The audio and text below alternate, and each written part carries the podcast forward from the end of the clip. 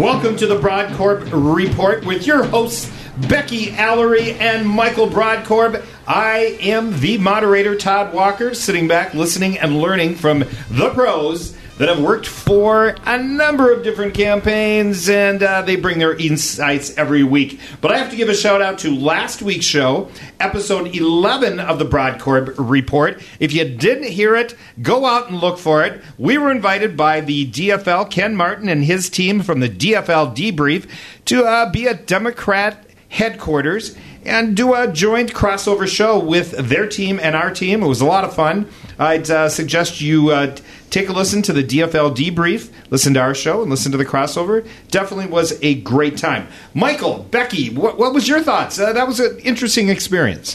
I had a great time. You know, I think that one thing that we need more of is Republicans, Democrats being able to sit down and have conversations without throwing out, you know, just angry, throwing mud. You know, I, I, I spent ten years. That was my job, of throwing mud, I, I slinging mud. I definitely think that there is a time and a place for that. But there is should also be a time and a place for us to, to just have conversations. We talked about issues that they're going to have within their caucus. You know, definitely we talked about issues we have with candidate recruitment and messaging.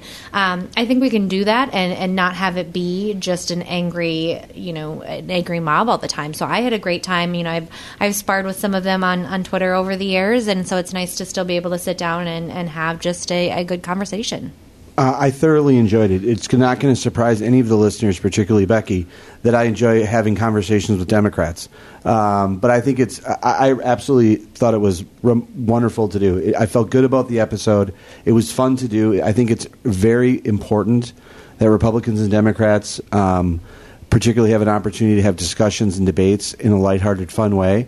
Uh, I look forward to coming back when there's more – Uh, material for Becky and I to work with on the pro-Republican side. I think we're both struggling there. But the exercise is something that I uh, believe very strongly in. When I was the deputy chair and in other capacities, I would do a lot of uh, joint appearances with the, the Ken Martin at the time and his predecessor in other capacities at um, at schools, talking about the importance of people voting and engaging in, in, in, in politics, engaging in voting and, and engaging in civics. And so uh, my mantra back then remains the same today, is that I want people to be engaged in politics. If, if they're champions for the D F L, great. If they're champions for the Republicans, that's outstanding. Uh, but just get engaged, pay attention. I think the podcast did a lot last week to help uh, make those type of conversations uh, more enjoyable, and hopefully it leads to more discussions down the road.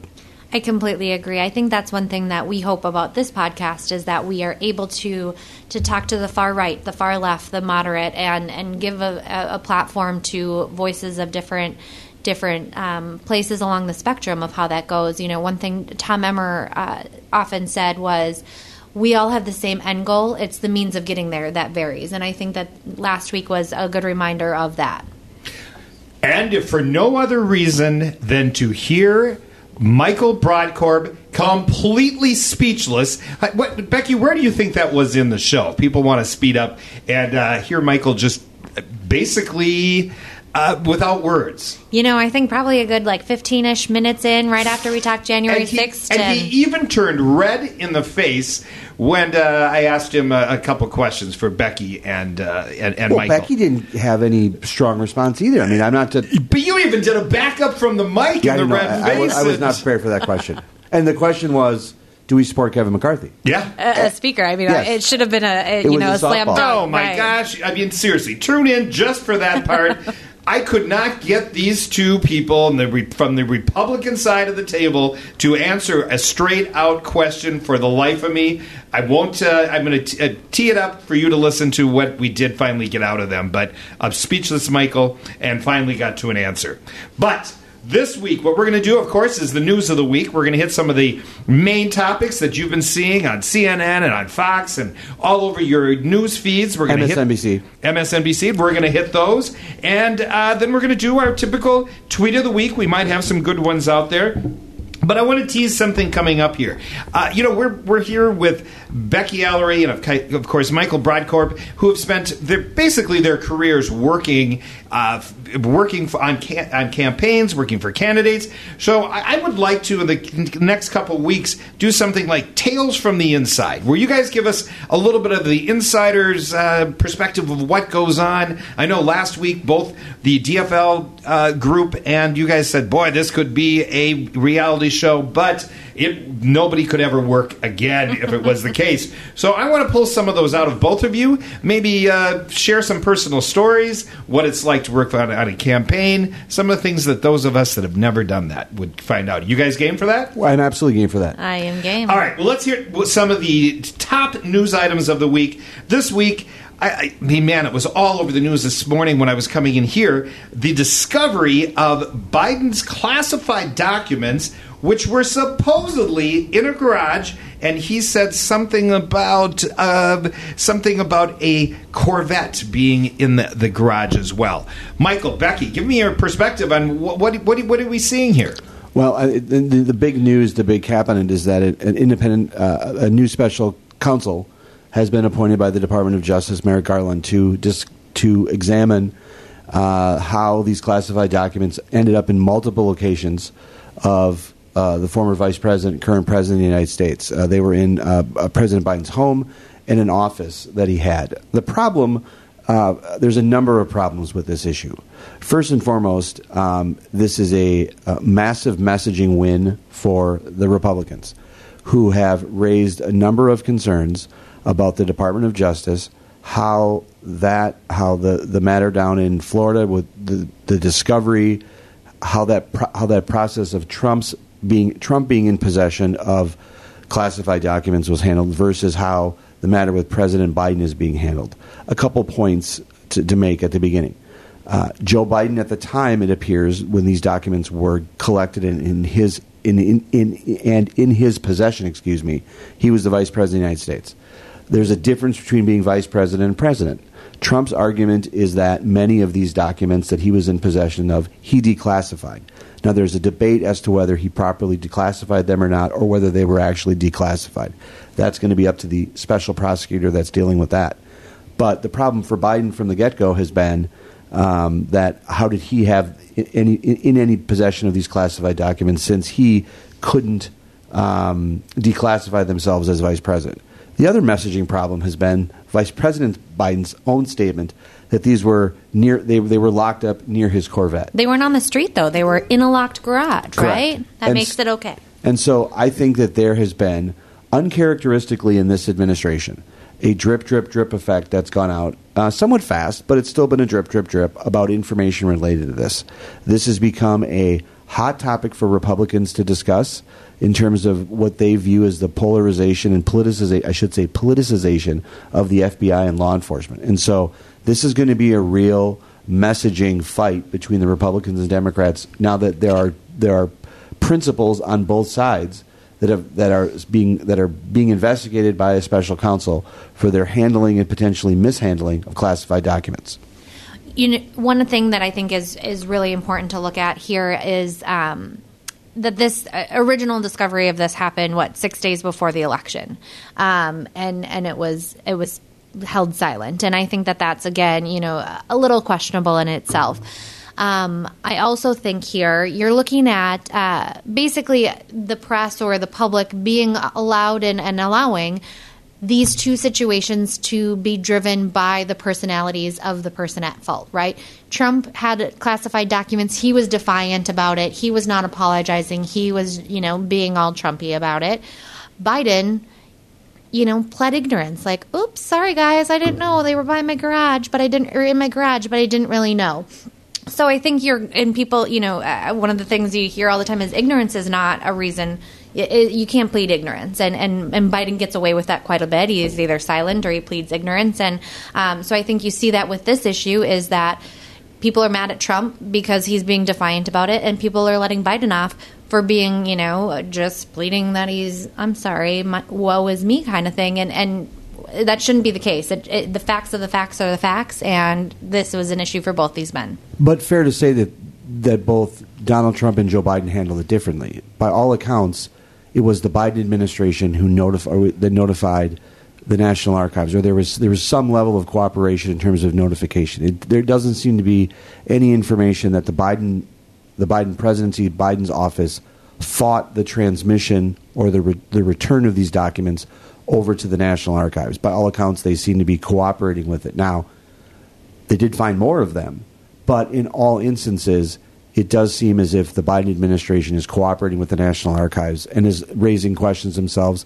as to how these came into the possession. That stands in contrast with what former President Donald Trump did. That's a fair point. It, it also, though, has been a long time since he's been vice president, so these have been sitting out there, you know, in a locked garage, you know, not on the street again, but um, for a good number of years. So, you know, it's still it's still questionable. You could could look at that one congressman, though, that's pretty sure these were planted. So I guess we'll that was crazy. Yet to yet to see the origination of these documents. Now, I, I think for I think what Republicans are going to do is is try to treat these two situations at equal. And, and from a messaging standpoint, they pretty much are.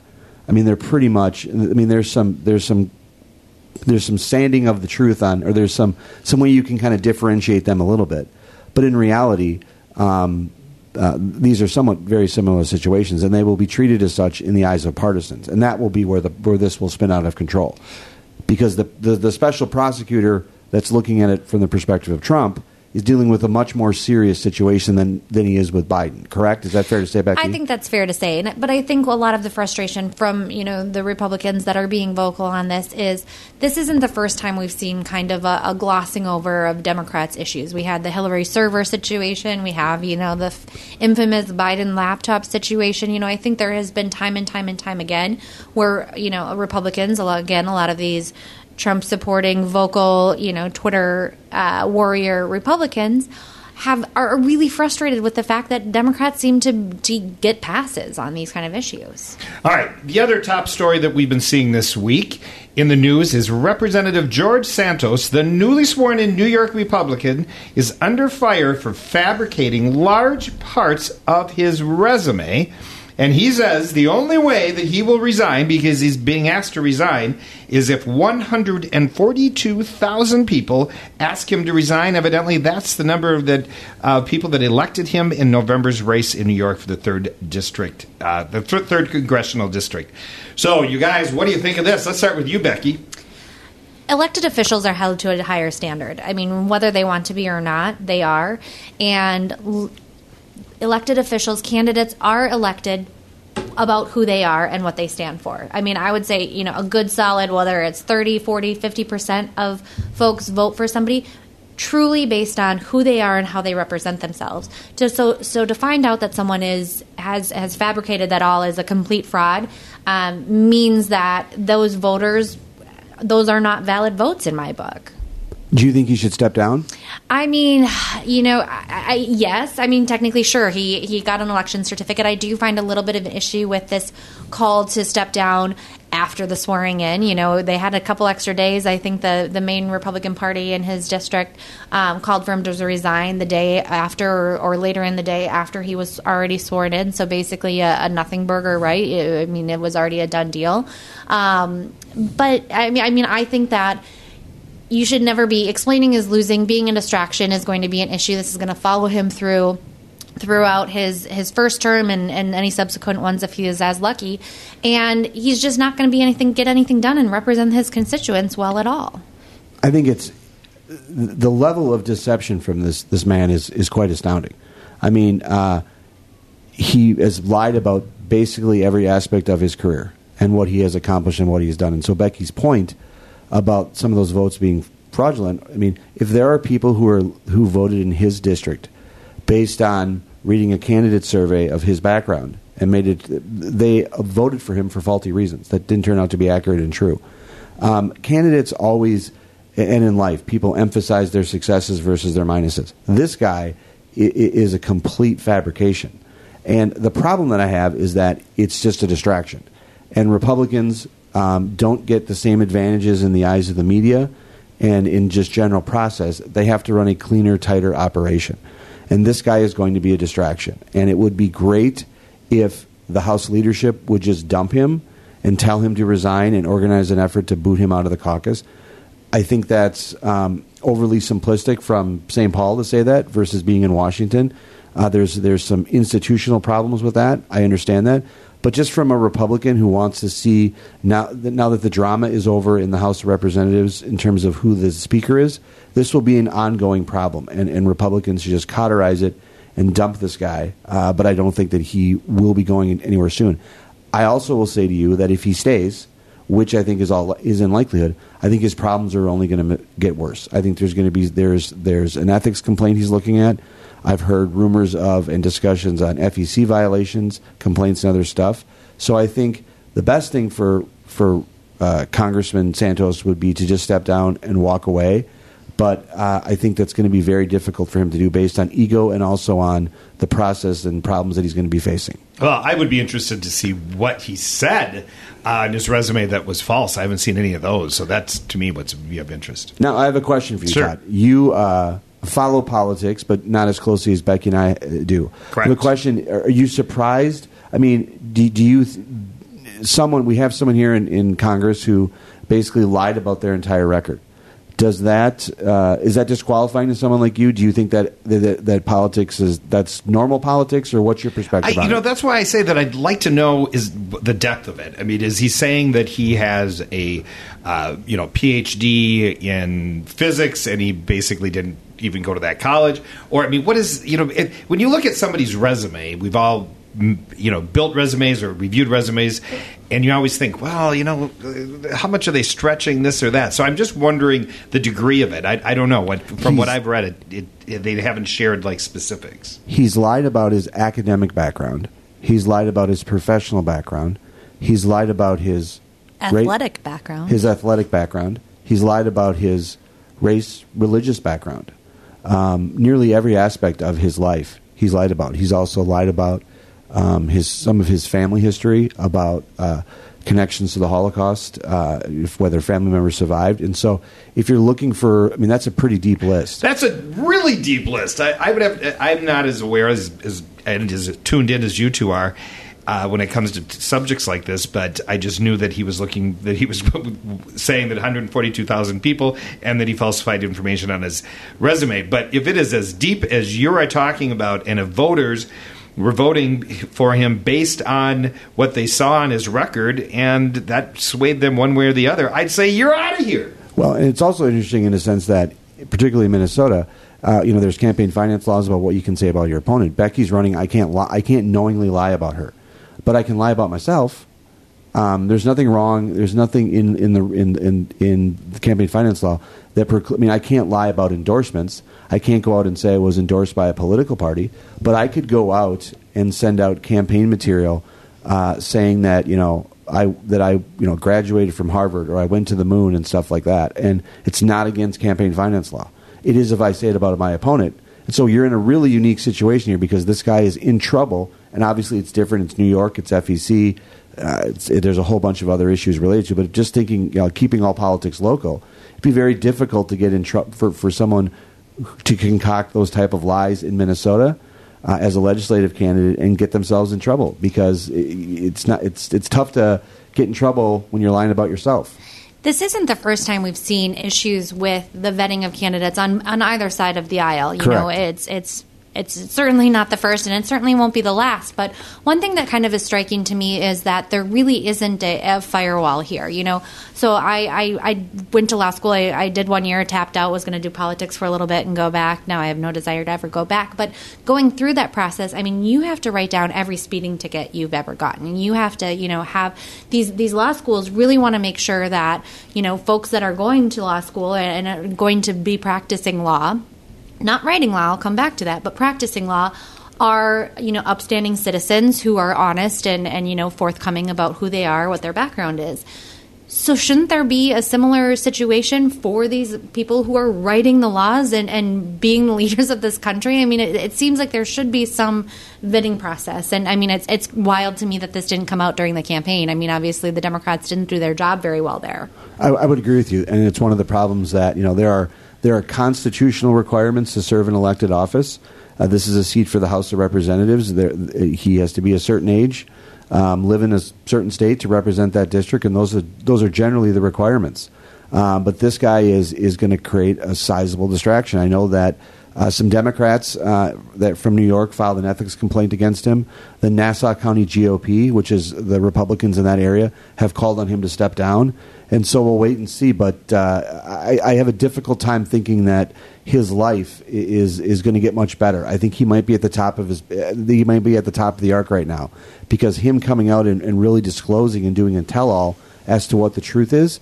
I don't even know if he knows what the truth is right now. I think it's that problematic for him. And, and I think it would be best if, if Republicans found a way to just drop him. All right. So we, our guest for this week on the Brodkorb Report is waiting for us. So let's uh, do a little vote here. In or out for Santos? What do you uh, what do you say, Mister Brodkorb? Out. And Becky Ellery. That's an easy out for me. All right. And uh, I've been persuaded uh, from the, listening to the two of you, and out as well. Today's guest on the Brodkorb Report is State Representative Pat Garofalo, representing the beautiful area of Farmington, Minnesota. We're really looking forward to chatting with you today. A couple items that uh, stand out. We, of course, want to hear about the opening of the state legislature and some of your comments, some of what you're seeing. That'll be uh, very interesting to hear from you. And, of course, your pet project that everybody knows how you feel about sports betting, and see where that is at in this session. And then we want to talk a little bit about this recent tweet that you sent out saying that, believe it or not, you're comparing Minnesota to be the next California when it comes to the political climate. But before we get there, you are from Farmington, Minnesota. So here I am, a Saint Paul boy. Sell me on the reasons I should move to Farmington. I guess the first thing I'd say is I don't want you to live in Farmington, so I'm not going to recruit you to tell other people why I want them in Farmington. I'm Wait, kidding, you don't want me to live in Farmington? I'm kidding. Ah, okay, I just thought you weren't looking for people to move to Farmington. All right, so sell me on the top points of why Farmington is the destination in the state of Minnesota. Well, Farmington has good schools. It's a safe community with a very low crime rate. Um, there's no freeway that runs through it, so you don't need to worry as much about traffic. And it's a growing community that has a historic downtown, but also has new residents, new homes, and new restaurants, uh, new shops that are that are being built out. It's uh, got a bright future ahead of itself. So if you're someone who likes good schools, you like low crime, and you like having good neighbors who are involved in their community, it's a it's a great city to live in. All right, so if I'm going to come out here, it's uh, uh, for the weekend, and you're going to say, all right, Todd, I'm going to take you out, and I'm going to show you the town of Farmington. Where are you going to take me? I think on the east side of town, I'd take you out to the Bourbon Butcher. It's a good restaurant down there. I've actually heard uh, that is really great. It's fantastic. It really is. I, I, whether people live in Farmington or not, it's worth a couple-minute drive to just to come down and see it. And then uh, good service and a good uh, culture down at the Pizza Man downtown. Uh, you can go down there. There's also a couple of bars and restaurants downtown that you can hang out, have a couple drinks, watch a game. So really, um, just a, it's just a, it's a good place to live, and it's a good community, and especially the fact that it's got that unique downtown flavor uh, because it was a rail station, you know, with the railroad going through. Uh, it's just a, it's a good place to be, and it's a good place to hang out, regardless of a person's uh, political ideology or their views. It's just a, just a friendly, open community. All right, sold.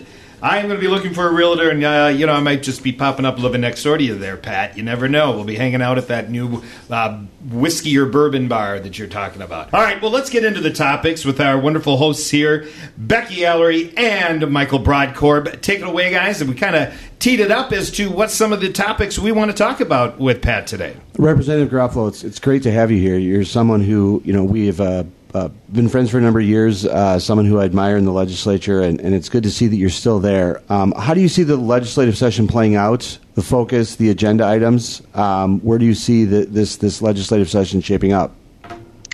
Well, with the D F L in total control um, and a multi, uh, the largest state budget surplus in history, Uh, you can see a pretty robust progressive agenda being implemented uh, without um, without any care for the forty-eight percent of the state that voted Republican.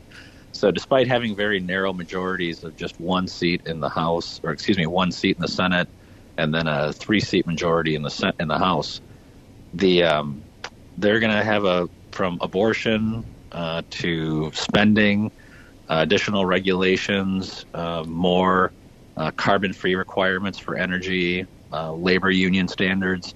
uh, the Democrats are just pretty much going to be able to implement their agenda.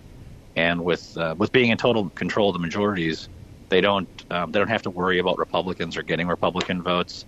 There really aren't many, if any, prag- pragmatists or moderates in their caucuses. They're pretty much in alignment with what will be a, a very robust and ab- ambitious agenda of having more of the means of production and more resources being controlled by the state. What's the role of Republicans this legislative session? Well, I think our, our most important role is to try to speak to Democrats and educate them on the consequences of the proposals they're coming forward with. It should be stated that very few, if any, of the ideas they are proposing are new. Now, these are all ideas that have been have originated in other states.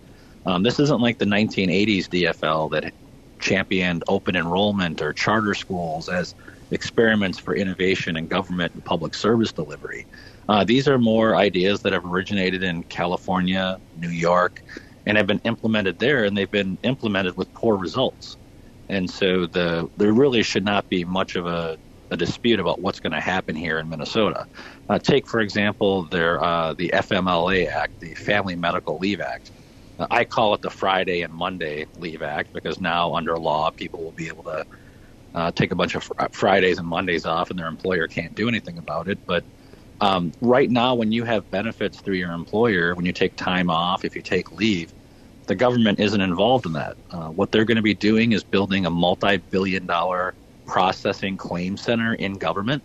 And then when you need to take leave from your private sector job for you know, medical ailment or other qualifying conditions, uh, you're going to get a check from the state of Minnesota to validate that. And it's a, an unprecedented intervention of the government between an employer and employees. But Um, whether you have family medical leave or not right now, you're going to be paying a payroll tax along with your employer uh, to get these benefits from uh, from government. And that's just a, that's a preview of coming attractions. Becky? Yes, Representative Garofalo, thank you for joining us today. Um, now, we do know that there is new leadership in the House Minority Caucus. Um, can you maybe speak a little bit to that? Um, any growing pains there or, you know, mission uh, strategy forward um, under new leadership that might be a little bit different than what we've seen before? Yeah, so Lisa Demuth is the new leader of the House Republican Caucus, and she comes, with the, come to, comes to us with the experience of having leadership and public service Uh, in her school board as the chair for local school board. Uh, she's a charismatic, smart, hardworking, and over the next two years, we're going to be working to get really good candidates to run, to raise the resources, and to, to be in alignment with whoever we nominate for president on the Republican side of the aisle to hopefully restore some balance and to have all of Minnesota represented at the government negotiating table as opposed to the just the Democrat side of our state. We certainly like to hear that. Now, you did speak a little bit to, uh, you know, focusing on um, what is going to come down in two years, another election here just around the corner. Um, obviously, Republicans across the board nationwide, you know, didn't have the results that we were hoping for this last election cycle. Um, has there been any talk of things we need to do differently, audiences we need to talk more about? Uh, or more to um, any messaging we need to change or, or how we're going to hopefully have a more successful twenty twenty-four than we did twenty twenty-two? Oh, well, the answer to your question is yes. Those are all things that need to be on the table. And, and there's not one magic silver bullet. Right. I mean, listen, this is Minnesota, and uh, whether people want to admit it or not, this is a blue state. There's more D F L ers than Republicans. And so in order for Republicans to be successful in our state, it's a little bit more complicated than Democrats. Uh, Democrats can just get their voters out to the polls and they win. On the Republican side, we have to energize the conservative base while also appealing to centrist, independent, moderate voters, and then even getting some uh, getting some like-minded Democrats to cross over and vote for us. And that's a that's a more challenging experience than than the Democrats have in our state. And so all of that, how do you achieve those things? It's going to mean having uh, better candidates, better messaging, better discipline. And we need to cease with the circular fire, firing squads that really cost us in the last election. You know, I want to put you on the spot a little bit. I did see you tweet earlier this week um, just exactly what you were talking about, that we need better candidates. And specifically, you said we need better candidates than Trump and Biden. Do you have a, a horse in the race or someone you'd like to see throw their hat in the ring for president this next time around for the Republicans? Well, I think there's a strong bench that we can tap into. Uh, I like uh, DeSantis down in Florida. Uh, Kristi Noem in South Dakota is pretty good. I- I'm interested in Sununu. I don't know a lot about him up in New Hampshire, but he seems like a potential for a good candidate. Nikki Haley uh, has the resume and the success of being a, a, a proven election winner. So I think any one of those, you know, any one of those four would be really good candidates who would be, you know, twenty times better than Joe Biden and ten times better than Donald Trump. Representative Garofalo, is Michael. Um, would you accept and would you seek and accept the nomination for presidency on the Republican side? no, I would, I, uh, let, let me let me preface that. I'm, I'm I would put a lawn sign out for him from that because I would refuse to go to Washington D C for any job out there. So uh, I'll have to. I regretfully will have to turn down that nomination. Just like I appreciate, I, I appreciate the sentiment, Michael. You just could never leave the beautiful town of Farmington. Is that right? Oh, I don't think that's the issue. I just hate Washington. Well, you sold me on Farmington. Come on, that classic downtown, the oh, restaurants. I, yeah, I love I love Farmington, but I'm just telling you that like I hate Washington D C. And uh, when I was asked if I was going to run for Congress there, I told people I'd rather stick a fork in my eye than run for Congress. So uh, that now I my future the future of my life has no role in Washington D C. None, zero, zilch, nada. Well, I spent three years out there, and I always said I'd rather deal with a Minnesota winter than a D C summer, so I feel you on that. Well, even beyond the weather, it's just, I mean, I mean, Washington, D C is a joke. I mean, these guys don't even pretend to do their jobs anymore. We got a trillion dollar annual deficit, and their primary focus is on trying to make each other look bad and try to raise money for their next campaign. That's just not – I'm interested in getting stuff done, and there's not a lot of people in Washington doing that. Um A quick, a couple questions for you. Do you th- do you think there will be? I mean, Democrats control the House, the Senate, and the governor's office. Do you think that there will be a special session? Number one, and number two, how should Republicans define success at the end of the the, the legislative session? Um, well, I I don't think there's going to be a special session. Now, I I say it like to balance the budget. I don't think there'll be one. The Democrats will get their job done in time. Uh, if, but if there's like a natural disaster come this fall or some unexpected thing, I can see a situation where a special session may arise. But I don't. Um, there really should be no problems with the Democrats. They, they have the votes to do whatever they want. They got eighteen billion dollars. So um, I just don't. I don't. I don't see that foresee that happening. In terms of defining success for Republicans, um, there really isn't a. I mean, if we were able to successfully convince some Democrats to appeal to their more pragmatic and moderate instincts, then I think that would be a success. Um, whether it's by um, getting them to not raise taxes, which they're proposing to do, uh, whether it is prioritizing spending on tax relief, just some of the money for tax relief, whether it's a rebate check or rate reductions, any of that, um, any spending they're doing, doing it in a way that's actually going to help people instead of building new entitlement programs. Just any sort, any ability we can have to educate the Democrats on why they need to be more pragmatic than the sort of the militant left uh, path that California, New York, and Illinois have followed. Uh, any one of those things would be a, a success. But make no mistake about it, our, our ability to be successful this legislative session is completely related to how Democrats vote because they have total control of the state. Now, you just brought up California, and anybody that uh, knows you knows you're um, well well um, versed in Twitter. A recent tweet you had said, Minnesota government is copying the policies of California and Illinois.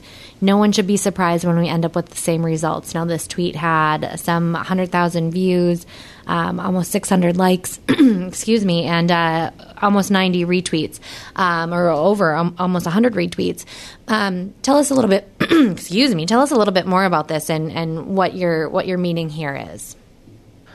Well, the biggest thing is that um, when you're looking at domestic migration, that really is the variable that demonstrates the appeal your state has to the rest of the nation. So birth rates and death rates will rise and fall. International migration comes and goes, but domestic migration is a key variable that shows your what how successful you are in terms of being appealing to Americans. And there's a lot of factors that play into domestic migration. So, you know, for example, as a culture, we become more tol- we've become less tolerant to cold weather. So there's been a multi-decade trend of people moving from cold weather climates to, to warmer climates. And you can't, you know, you can't really blame Minnesota policies on that. You can't, you know, attribute um, that migration because of that. But what you can also see is there's other factors that, that come to play. So a place like California, which has every natural resource advantage in the world, has now lost population three years in a row. Um, this is despite being the gateway to the uh, to the Asian trade partners they have, to having oil, gold, mountains to the east, a beautiful ocean to the west, perfect climate. They're just they're bleeding people. And it's clear that when you look at the states that are having negative migrate, domestic migration, that is not a list that you want to be on. And when we look at the the top ten negative migration states in the country, unfortunately, for the first time in my recollection, Minnesota is now on that list. Um, during COVID, we lost a lot of people, and it was expected that we would rebound that, that those domestic migration numbers, but in fact, they have actually accelerated. And this is very concerning because it's accelerating a trend of wealth, of talent, and of people out of Minnesota to other places. And if you look at the states that are that are in that company, Uh, it's it's not a good list to be on. And government policies are, they're not the only thing. You know, cost and taxes are not the the only factor that drives people to leave a state, but they're a significant role. And these factors are working against us. And candidly, we're in trouble as a state. This didn't this didn't start with the last election. Um, Minnesota has had some level or form of negative domestic migration Uh, dating back to two thousand two. But there's been trends that have gone up or down uh, and have kept it reasonable. The acceleration we're seeing in domestic migration is is very concerning. It should be pointed out that the state of Oregon, which had less negative migration than us, uh, their state demographer called it a three-alarm fire. And so Minnesotans should be concerned about this and should be asking why it is that so many people from Minnesota are willing to leave our state with so few willing to migrate here. Now, from a redistricting standpoint, Minnesota lucked out because we were one of the states that was expected to lose a congressional district uh, this past this past cycle. We didn't. We kept all eight. This trend line continues, Representative Garofalo. Uh, do you think uh, Minnesota could potentially lose a congressional seat? Oh, we're we're absolutely going to lose a congressional seat next time. It should be noted that the only reason we held on to uh, our seat in Congress is because Governor Cuomo killed so many people in New York with his nursing home policies. Oof. I think we just found exactly the uh, the audiogram for this week, to this week's episode. But it's, it's it's true. If you, if you look at the number, the excess deaths they had in New York on uh, their nursing homes, that was literally, that's how close the margin was between us and Minnesota and New York holding on to our seat. So we're absolutely going to lose a, a congressional seat, but that can be attributed to some states growing faster than others. The real concern is that why are people leaving Minnesota to go to other states with so few people from other states coming here? And that's a it, it, there's it's okay to have a conversation about that and, to, and debate the, the many factors that play into it. But right now we've got an administration in Minnesota and Governor Walz that's whistling by the graveyard and is denying that there's a problem. And I think the events and data over the next couple of months, I think there's going to be some pretty big news events that demonstrate that um, this, in fact, is a serious problem, and we need to work together to to improve things. And certainly making an expensive state like Minnesota more California or Illinois expensive is not the right path for Minnesota. Can you talk about the shift in the makeup of the D F L, at least in terms of the legislature, from when you first got in, when you first started serving? You know, from my perspective, there there seems to be a lot of, um, you know, m- more traditional Democrats, more uh, blue dog Democrats that have left the legislature, and it seems to be much more of of a of a um, they've they've gone to the left on a number of issues. Uh, how has that changed in terms of your working relationship with legislators from when you first got into now? Yeah, it's a good question, Michael. And the biggest change in the D F L is that they are much more metro focused. I mean, rural Democrats are essentially an endangered species now in Minnesota, whereas regional centers like Wilmer, Faribault, Grand Rapids used to be seen as bellwether competitive seats. Now those are solidly Republican. Uh, the Democrats don't even look at those areas, but they've been able to offset those losses with gains that are primarily in the suburbs. So I believe right now in the Minnesota House, of the seventy members the Democrats have, I think eight or nine are from outside the seven-county metro area. And that includes, you know, two two legislators from Duluth, one from Moorhead, a couple from Rochester and Mankato. There really isn't there isn't a lot of what I would call political or geographic diversity in the D F L.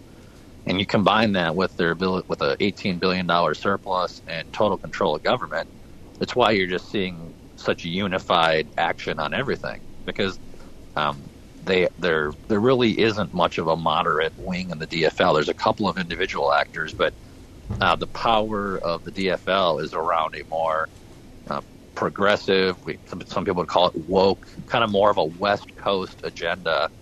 Um, again, these ideas that you're seeing uh, passed through the legislature, these are not original ideas. These are, these are primarily originated from the left coast. All right, so let's talk a little bit about sports betting. We know where you stand on sports betting, and uh, so give us a little update. Well, um, there's three key stakeholders to legalizing sports gambling. Uh, it's the tribes, the tracts, and the teams. Uh, if any one of those three entities are opposed to a bill, it's highly unlikely it'll become law. Um, so even with the Democrats in total control, generally speaking, gambling needs to, in order for gambling changes to take place, you need some level of bipartisan support. Uh, there are both Republicans and Democrats who tend to expo- to uh, oppose gambling expansion. At least that's been the history on it. Now, the question is this year, with the Democrats in total control, will they just take some sort of sports gambling bill and roll it into a larger omnibus bill with other priorities to make it happen? And the short answer to that is, I don't know.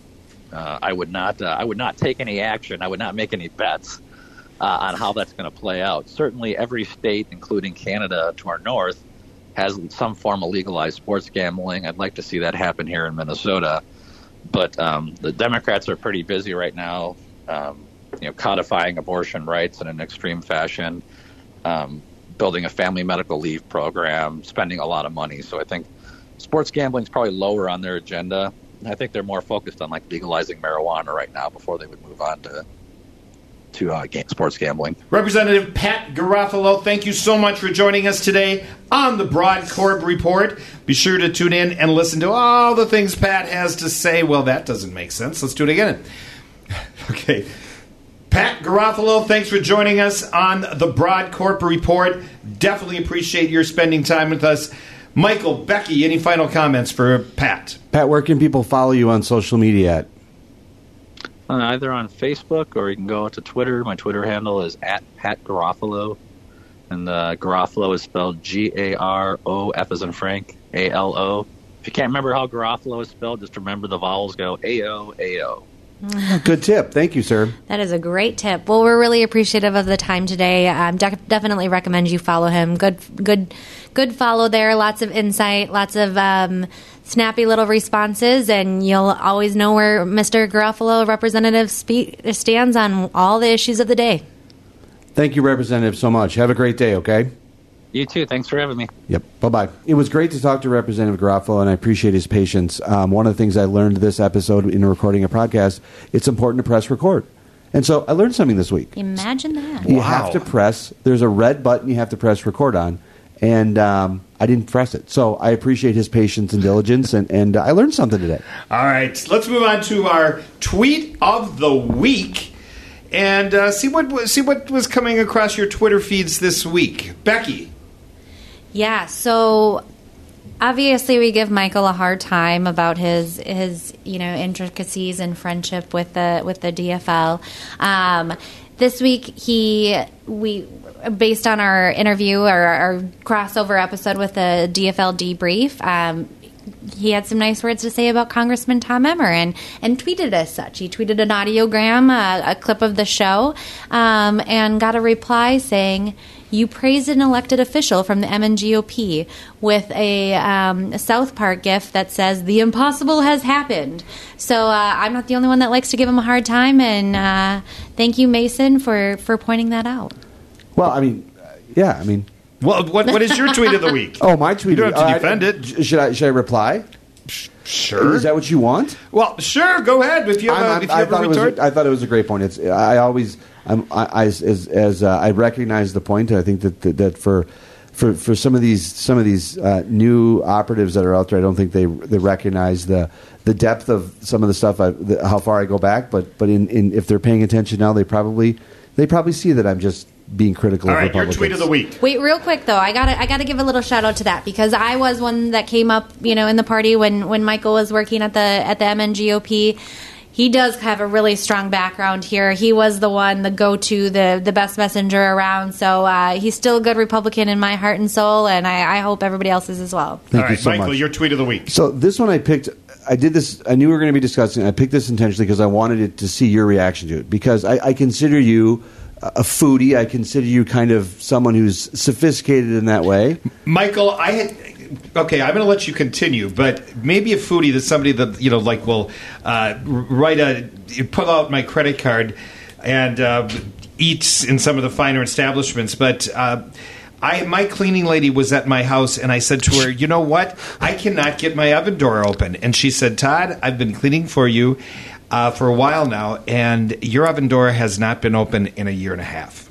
Ooh. I did not use my oven wow. in my house. And I said, I don't believe that. I cannot believe that, Amy. She said, Todd, you probably don't remember, but I to- asked you at the time, I can't get your oven door open. And that was a year and a half ago. So I did not I did not even use my oven for a year and a half. So if it doesn't go in the microwave, it doesn't go in my cart. That's fantastic. I mean, it validates my point. All right. It does validate my point. Dallas-based franchisee, legendary restaurant brand, plans to reintroduce Steak and Ale to the Twin Cities later this year. I, I was excited about it. It's hard. I mean, I remember driving on four ninety-four yeah. in Bloomington and seeing Steak and Ale. Uh, along yeah. the way. W- tell me your reaction to this news. Well, we, you and I very likely could have been sitting on a bar stool next to each other in Steak and Ale, because back in the day, that four ninety-four strip uh, had some very interesting restaurants along that strip where people would hang out and um, pick each other up, put it that way. But Steak and Ale, yeah, they're famous fries. Do you remember their famous? Absolutely. Yeah, they have great, great fries. I think it's an interesting throwback, and I wish them well. I believe the first one is going to be in Burnsville, and uh, they're planning on opening how many? It was like quite a few. Yeah, I think we should try to get an episode filmed there. I think we should try to get an episode filmed there someday. Yeah. We can get into I mean, you can, you can Absolutely work, we could get in there. You can work your magic, can't sure, you? You got sources it. at legendary restaurant brands that can I, get us into Steak and Ale? I, I find it interesting, though, because it is sad when you go and you look at some of the restaurants in Saint Paul and Minneapolis, and you know, there's just not many too many butts in seats. And wow, for a big chain like Steak and Ale to come back, believe in this market, good for them. Let's hope something happens. Absolutely. All right, so yes, I like that tweet of the week from both of you. Okay, so thank you for joining us this week on the Brodkorb Report. And remember, wherever you hear your prod- podcast, please give us the thumbs up. Let us know what you want to hear on future podcasts. We certainly appreciate that. Certainly give a shout out to the D F L Debrief. Listen to theirs as well. They have a lot of uh, great content. And once again, it's Becky Ellery, Michael Brodkorb, and the moderator Todd Walker out for this week's Brodkorb Report.